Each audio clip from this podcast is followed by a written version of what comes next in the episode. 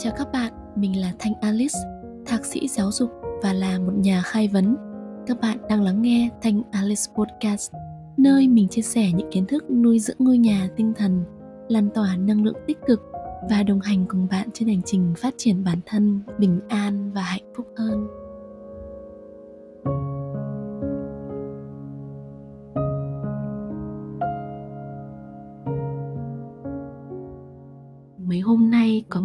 Em gái nói chuyện tâm sự với mình về việc yêu đương.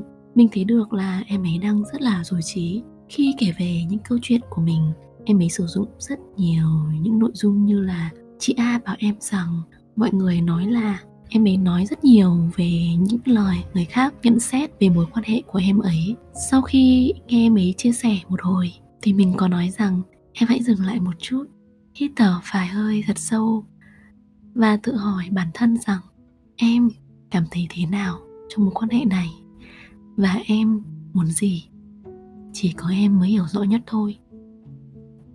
Có một điều rất là kỳ lạ rằng chúng ta vô cùng dễ ảnh hưởng bởi lời nói của người khác. Và chính bản thân mình cũng từng là một người luôn luôn quan tâm xem người khác nghĩ gì về mình và nói về mình như thế nào. Và nhân dịp mối bận tâm này, mình đã viết một bài viết mang tên tôi đã thôi quan tâm đến lời nói của người khác bây giờ mình sẽ chia sẻ lại bài viết này cho các bạn cùng nghe nhé.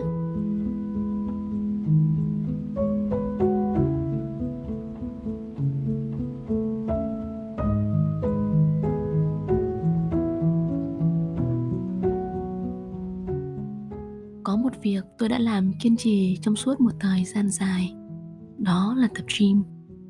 Dù tôi chẳng thích thú gì nó cả. Ngày nào tôi cũng cố gắng đều đặn đến phòng tập Mặc lên người những bộ đồ thập không mấy dễ chịu.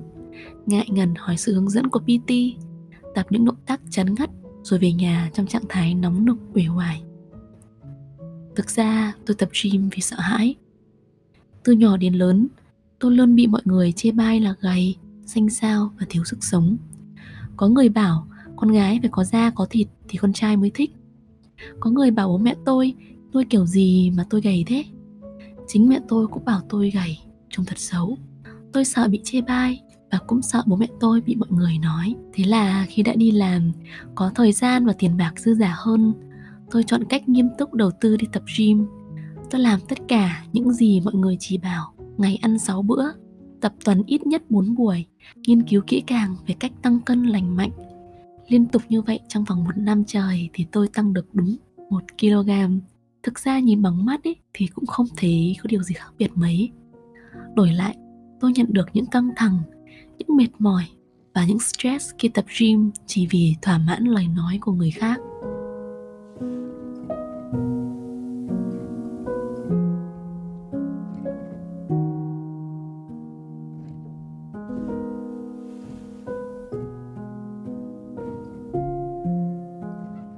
Bạn và tôi, chúng ta, loài người, không ai là không từng bị ảnh hưởng bởi tiếng nói bên ngoài mày mặc bộ này không hợp đâu. Học ngành ấy làm gì có tương lai? Con gái đến tuổi rồi phải lấy chồng đi chứ. Có vô vàn lời nói từ bên ngoài khiến ta sống trong sự đưa đẩy và đi đến rất nhiều lựa chọn trong vô thức. Điển hình như việc lập gia đình và sinh con. Từng có bạn khách hàng cần tìm mình hỗ trợ khai vấn vì hoang mang trước quyết định hôn nhân mà các bạn biết rồi đấy trong tình yêu mà còn cần phải cân nhắc đúng sai, nên hay không nên thì chắc chắn là có vấn đề. Quả nhiên, bạn ấy dãy bày, em không yêu cô ấy, nhưng em đến tuổi lập gia đình rồi. Cô ấy thì hội tụ đầy đủ tiêu chuẩn một người vợ mà em cần.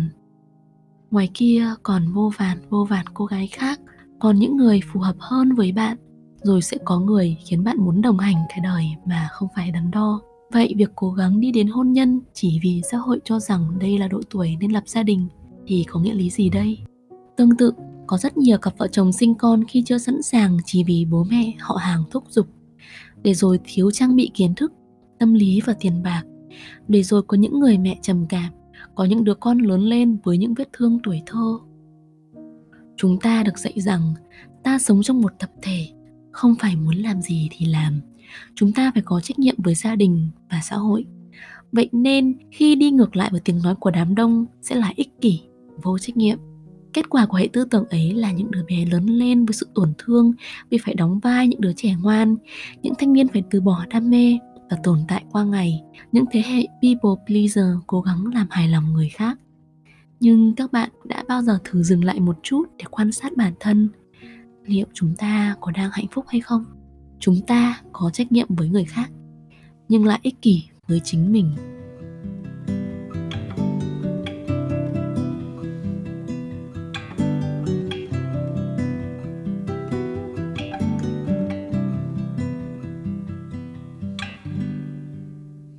Một năm tập gym rất căng thẳng tôi không thu hoạch được gì về thể hình. Nhưng tôi lại học được một thứ khác bất ngờ và ý nghĩa hơn đó là yêu cơ thể của bản thân dù người tôi gầy, mông tôi lép, ngực tôi phẳng, tôi chẳng quan tâm.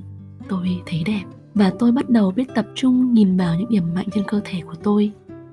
Bụng thon phẳng có đường cơ bụng mặt xinh chân tay nhỏ nhắn đáng yêu.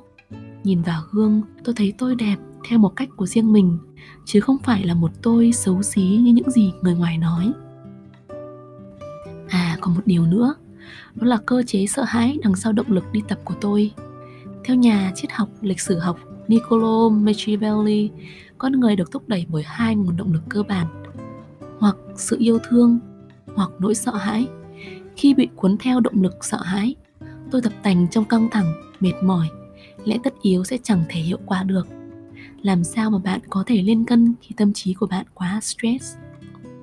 Từ đó, tôi không đi tập gym nữa. Thay vào đó, tôi sẽ tập những món làm tôi cảm thấy hứng thú như sexy dance đi bộ và thiền. Không cần hardcore, nhưng hiệu quả, vì tinh thần của tôi được thả lỏng và hào hứng. Và tôi cũng chẳng còn quan tâm đến lời chê bai của những người khác nữa. Những tiếng nói lao sao bên ngoài không còn có thể bắt tôi làm những việc tôi không thích hoặc căng thẳng và chán ghét bản thân mình. Những lời nói đấy không định nghĩa được tôi, cũng không phải là con người tôi. Tôi mới là nhân vật chính của cuộc đời tôi mà chỉ tôi là người biết rõ nhất tôi cần gì và nên làm gì thôi. Một lý do khiến ta dễ dàng bị ảnh hưởng bởi lời nói của người khác chính là mất kết nối với bản thân. Ta không biết ta muốn gì, yêu thích điều gì điểm mạnh của ta ở đâu. Con tim ta mách bảo ta làm gì, nên ta tin ngay lời nói của người khác. Ví dụ như trường hợp của tôi, không biết mình thích học ngành gì, nên bố mẹ bảo thi vào trường nào thì thi. Không biết mình thích hoạt động thể chất nào nên thấy ai ai cũng đi tập gym thì mình cũng tập. Ngược lại, khi ta có đủ yêu thương và thấu hiểu bản thân, những tiếng nói lao sao bên ngoài sẽ chẳng còn nghĩa lý gì với ta nữa. Tựa như một bình nước đầy sẽ không còn chỗ cho những hạt cát.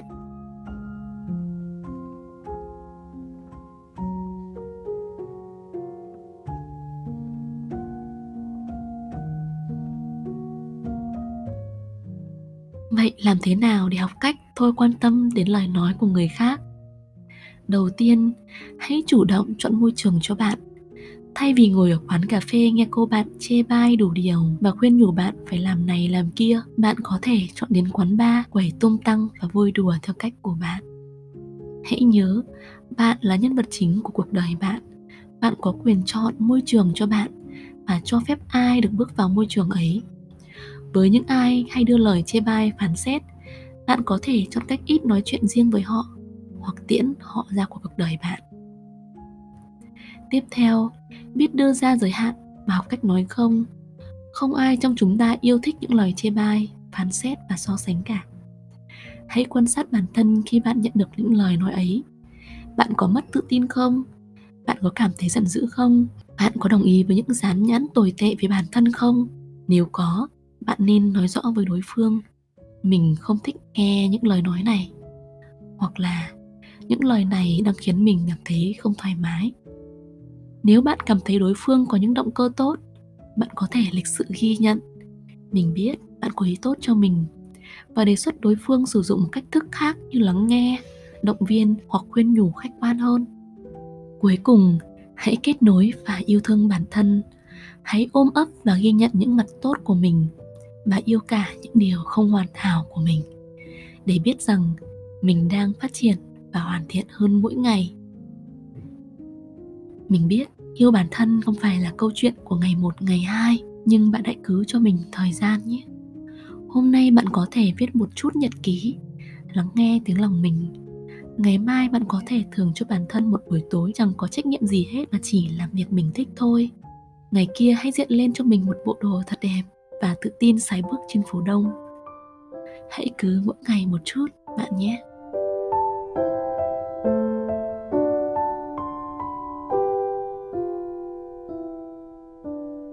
Tôi đã thôi quan tâm tới lời nói của người khác.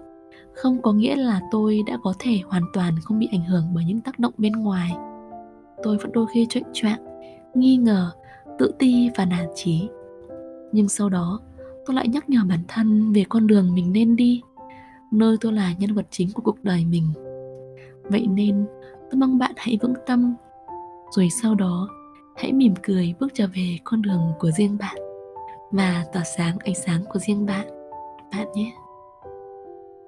Cảm ơn các bạn đã lắng nghe.